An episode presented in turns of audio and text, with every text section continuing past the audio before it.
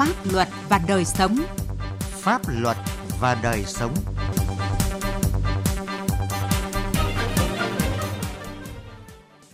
Xin kính chào quý vị và các bạn.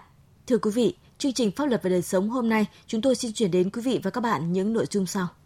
Thái Nguyên xử lý nghiêm vi phạm nồng độ cồn để kéo giảm tai nạn giao thông. Giải pháp nào để hạn chế lái xe sử dụng ma túy và rượu bia khi tham gia giao thông?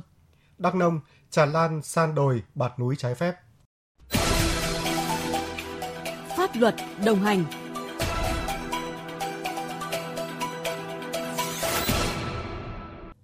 Thưa quý vị và các bạn, trong những tháng đầu năm nay, công tác đảm bảo an toàn giao thông ở Thái Nguyên đã có những chuyển biến tích cực. Tai nạn giao thông giảm sâu cả 3 tiêu chí, số vụ, số người chết và số người bị thương. Ghi nhận của phóng viên Quang Chính. Những ngày này, cán bộ chiến sĩ đội tuần tra kiểm soát giao thông đường bộ, phòng cảnh sát giao thông công an tỉnh Thái Nguyên thường xuyên có mặt trên các tuyến đường trọng điểm như quốc lộ 3, quốc lộ 37, quốc lộ 1B để tuần tra, kiểm soát, xử lý vi phạm theo chuyên đề, người điều khiển xe trên đường mà trong cơ thể có chất ma túy, vi phạm nồng độ cồn. Trung tá Trương Văn Tuấn, đội trưởng đội tuần tra kiểm soát giao thông đường bộ, phòng cảnh sát giao thông công an tỉnh Thái Nguyên cho biết, điều khiển phương tiện khi trong cơ thể có chất ma túy và đã sử dụng rượu bia là một trong những nguyên nhân chính dẫn đến các vụ tai nạn giao thông nghiêm trọng và đặc biệt nghiêm trọng. Do đó, ngay từ đầu năm, đơn vị đã huy động tối đa lực lượng, phương tiện để duy trì kiểm tra, xử lý các vi phạm về ma túy, nồng độ cồn gắn với đảm bảo an toàn trong phòng chống dịch COVID-19. Qua kiểm tra đã phát hiện 9 trường hợp lái xe dương tính với chất ma túy, gần 150 trường hợp vi phạm nồng độ cồn. Thì qua cái công tác tuần tra kiểm soát, xử lý thì chúng tôi cũng đã tập trung lực lượng, phương tiện, thiết bị kỹ thuật nghiệp vụ phối hợp với các cái cơ quan đơn vị có liên quan tiến hành kiểm tra, xử lý, phát hiện một số lái xe cũng đã có sử dụng ờ, chất kích thích, ma túy và nồng độ cồn. Những trường hợp này chúng tôi cũng đã lập biên bản tạm giữ phương tiện để xử lý nghiêm theo quy định của pháp luật. Anh Phùng Đức Khánh, thường xuyên lái xe trên quốc lộ 37, cho biết việc kiểm tra nồng độ cồn ma túy đối với người điều khiển phương tiện là rất cần thiết, giúp người tham gia giao thông nâng cao ý thức chấp hành các quy định của pháp luật về trật tự an toàn giao thông. Kiểm tra này cũng tốt thôi, tốt cho tất cả mọi người tham gia giao thông ạ. Khi mà sử dụng rượu bia thì không làm chủ được chính mình thôi, sẽ gây nguy hiểm cho người đi đường cho mình nữa thôi vi phạm thì sẽ bị xử phạt khá là nặng. Em chấp hành thì cứ kể cả ngày hôm trước cứ có rượu bia thì sẽ không lái xe nữa.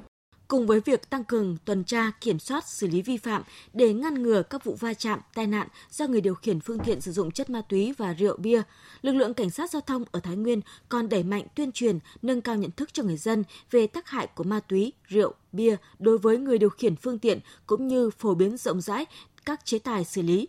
Thiếu tá Đào Đình Huệ, Phó đội trưởng đội cảnh sát giao thông công an thành phố Thái Nguyên cho biết, đơn vị chú trọng tuyên truyền những thay đổi về quy định mức phạt đối với người tham gia giao thông như tuyên truyền về mức xử phạt vi phạm nồng độ cồn đối với người điều khiển xe máy và ô tô.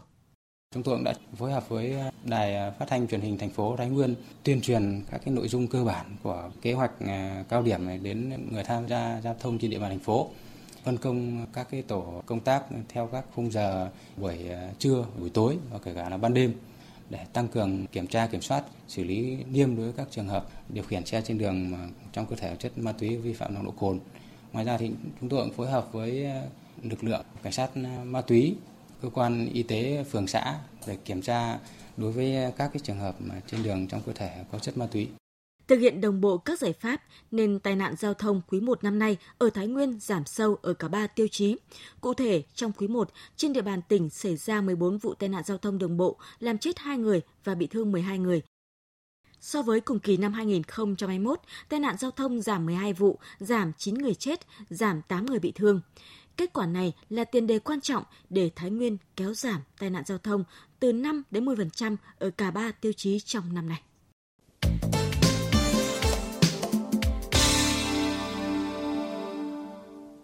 Thưa quý vị và các bạn, lái xe sử dụng chất ma túy, rượu bia khi tham gia giao thông rất nguy hiểm. Bởi khi sử dụng ma túy hoặc lạm dụng rượu bia khiến người điều khiển phương tiện sẽ không làm chủ được tay lái khi lưu thông trên đường dẫn đến nguy cơ gây tai nạn giao thông rất cao. Thực tế đã có rất nhiều vụ tai nạn giao thông nghiêm trọng xảy ra do người điều khiển phương tiện vi phạm về nồng độ cồn và ma túy. Vậy cần có những giải pháp nào để ngăn chặn thực trạng đáng báo động này? Ngày 3 tháng 4 vừa qua, tài xế Lương Duy Tân, trú tại quận Thanh Khê, thành phố Đà Nẵng, điều khiển ô tô lưu thông trên đường Điện Biên Phủ, bất ngờ tông vào một xe khách đang dừng đèn đỏ. Trong quá trình bỏ chạy, chiếc xe đã tông thẳng vào tiệm bánh mì, làm 6 người bị thương. Qua kiểm tra, tài xế này có nồng độ cồn trong máu và dương tính với ma túy. Trước đó vài ngày tại phường Hòa Lạc, thành phố móng Cái, tỉnh Quảng Ninh, Hoàng Công Trung, trú tại phường Hải Hòa, điều khiển ô tô đâm trực diện vào một ngôi nhà trên đường Nguyễn Du.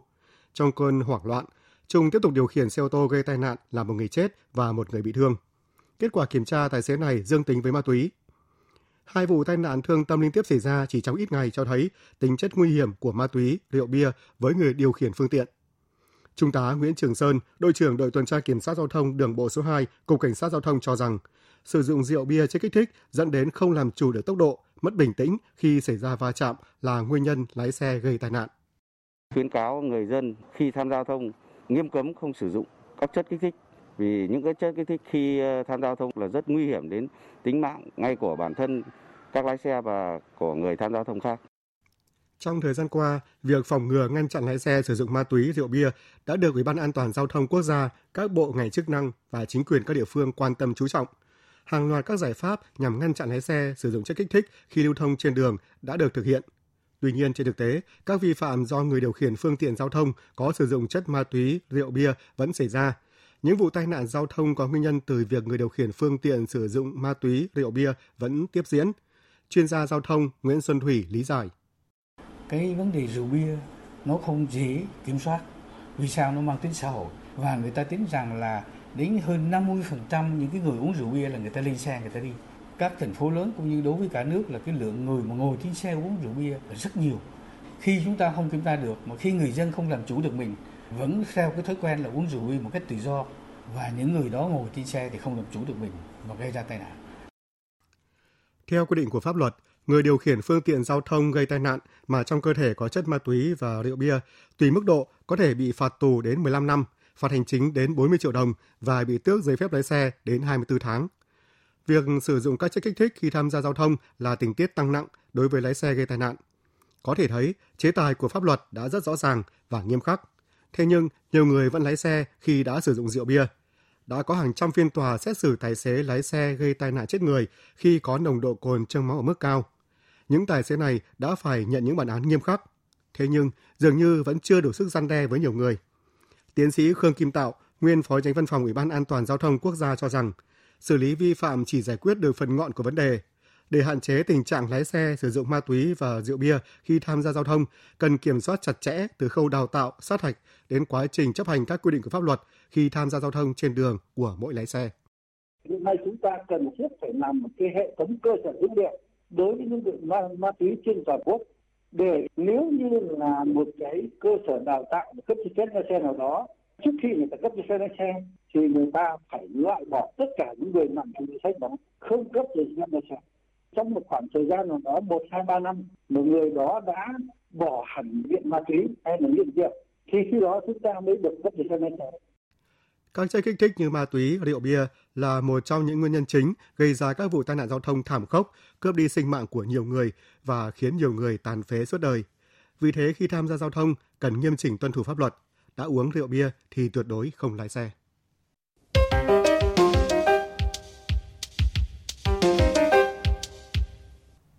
Thưa quý vị và các bạn, tình trạng sốt đất tại các tỉnh Tây Nguyên nói chung, tỉnh Đắk Nông nói riêng, từ cuối năm ngoái đến nay vẫn chưa hạ nhiệt. Trong bối cảnh đó, hàng loạt những quả đồi, ngọn núi đã và đang bị băm vằm để lấy mặt bằng phục vụ nhu cầu buôn bán sang nhượng dọc theo những quốc lộ, những trục đường chính, đường nhánh, nhất là những khu vực gần các hồ đập, sông suối, hoạt động san đồi, bạt núi, san lấp mặt bằng trái phép đang diễn ra một cách rầm rộ, ngang nhiên trong sự yếu kém, có phần buông lỏng quản lý, thậm chí có dấu hiệu tiếp tay cho sai phạm. Đề cập vấn đề này, phóng viên Đài Tiếng Nói Việt Nam thường trú tại Tây Nguyên có bài viết. Tại xã Trúc Sơn, huyện Cư Rút, tỉnh Đắk Nông, thời điểm này rất nhiều quả đồi, ngọn núi đã và đang bị san ủi trái phép ngay bên cạnh hội trường thôn 6 của xã, một con đường thảm nhựa dài hơn 300 mét được mở trái phép từ quốc lộ 14 và một quả đồi đã bị san ủi và phân lô tách thừa. Ông Trần Đình Nam, Chủ tịch Ủy ban Nhân dân xã Trúc Sơn cho biết khu đất đồi này hiện trạng là đất nông nghiệp. Mặc dù Ủy ban Nhân dân xã và Ủy ban Nhân dân huyện đều đã lập biên bản xử phạt hành chính về hành vi hủy hoại đất và chủ đất cũng đã cam kết dừng thi công, khắc phục hậu quả. Nhưng sau đó, ông này vẫn ngang nhiên tái diễn vi phạm và rao bán. Khi mà họ san gạt á, thì dưới 500 mét vuông thì xã để xử lý. Sau đó họ san gạt hơn mà cũng đã đề nghị huyện, huyện để xử lý 20 triệu rồi. Mà hiện nay là họ lại cứ làm mà trong lúc mình thì đừng nhiều việc. Cũng không phải gì chuột ngày chủ trọng ở mỗi cái chỗ đấy đâu. Hiện nay thì huyện đã là tạm dừng giao dịch vì thừa đất đấy. Cũng theo ông Trần Đình Nam, hoạt động san đồi, bạt núi trên địa bàn xã Trúc Sơn diễn ra phức tạp từ cuối năm ngoái đến nay khi thị trường bất động sản trên địa bàn trở nên sốt lạ thường. Những ngọn đồi quả núi ở xã vốn chủ yếu là đá sỏi, rất khó canh tác, chỉ vài chục triệu một xào thì bỗng được thổi giá lên nhiều lần, thậm chí hàng chục lần. Nhiều người đổ xô đi mua. Sau đó, chúng bị san ủi với lý do cải tạo đất để canh tác, nhưng nhiều nơi có dấu hiệu phân lô, tách thừa để buôn bán, sang nhượng, không phải với mục đích canh tác. Dọc theo quốc lộ 14, từ huyện Cư Rút qua huyện Đắc Min, huyện Đắc Song đến thành phố Gia Nghĩa và huyện Đắc Rờ Lấp của tỉnh Đắk Nông, trên quãng đường dài hơn 100 km, hoạt động san đồi, bạt núi diễn ra tràn lan. Nhiều quả đồi thậm chí đã bị san phẳng, nhiều ngọn núi đang bị san ủi nham nhở. Là điểm nóng về san lấp trái phép của huyện đắk Song, ông Phạm Quang Nam, Phó Chủ tịch Ủy ban nhân dân xã Nậm Nờ Giang cho biết hoạt động này diễn ra trên cả đất nông nghiệp và đất rừng. Vi phạm trong cái việc mà san lấp đổ đất trên diện tích đất rừng cũng có mà đất nông nghiệp cũng có để tiến hành kinh doanh buôn bán sang nhượng chuyển nhượng đất trái phép thì cũng có tiến hành xây dựng các cái đề án phương án kiểm tra xử lý các cái vi phạm. Sự bất chấp, ngang nhiên và quy mô thể hiện rõ nhất ngay tại thành phố Gia Nghĩa, trung tâm tỉnh Đắk Nông. Tại khu vực Thác Cá Sấu, nằm giữa phường Nghĩa Tân và phường Nghĩa Trung, suốt nhiều tháng qua, có một số đối tượng ngang nhiên san đồi, phá núi, kẻ đá nắn suối, chiếm dòng thác để mở khu du lịch chui. Hàng nghìn mét khối đất đá đã bị san ủi từ phần dương đổ xuống phần âm để tạo mặt bằng và làm đường đi lối lại. Dọc suối Đắk Nông, các đối tượng cũng đã làm kè bê tông, kè rọ đá trái phép phục vụ cho khu du lịch chui này. Đáng chú ý, ngay sau khi đi thực địa, nhóm phóng viên đặt câu hỏi với lãnh đạo địa phương thì chiều cùng ngày, một người đàn ông tự xưng tên Trọng, tự nhận đang đầu tư tại khu vực này, gọi điện thoại, dùng những lời lẽ tục tĩu, thóa mạ phóng viên và đe dọa xin cánh tay. Chọt vô, nó, vô nó kiểm tra trong lúc nó kiểm tra trả lại được chi anh cái chứ mà nó mất hay đi. Mày chọt qua thì chấp nhận bỏ tiền mình cho mày đứt đi cánh tay cho sợ mau chứ đâu gì đâu mà. Bữa sau việc đàng hoàng không mà tao bột đậu. Hoạt động san đồi, bạt núi một cách rầm rộ, kéo dài, nhiều đối tượng bất chấp, ngang nhiên, thậm chí xem thường pháp luật, đe dọa phóng viên cho thấy việc xử lý sai phạm tại địa phương đang có vấn đề. Trong khi đó, những khu vực là điểm nóng về san lấp trái phép thường là những khu vực có giá bất động sản khá cao, khoảng vài ba trăm triệu một xào, với hiện trạng là đồi núi. Khi san lấp mặt bằng thành công, đất đồi đã được phù phép thành đất vàng, giá trị khu đất được đẩy lên nhiều lần, có thể trên dưới 1 tỷ đồng một xào thậm chí vài tỷ đồng một sào, và nhiều đối tượng thu lợi rất lớn từ hoạt động phi pháp này. Chương trình Pháp luật và đời sống hôm nay xin dừng tại đây. Chương trình do biên tập viên Quang Chính biên soạn. Xin chào và hẹn gặp lại quý vị và các bạn trong chương trình sau.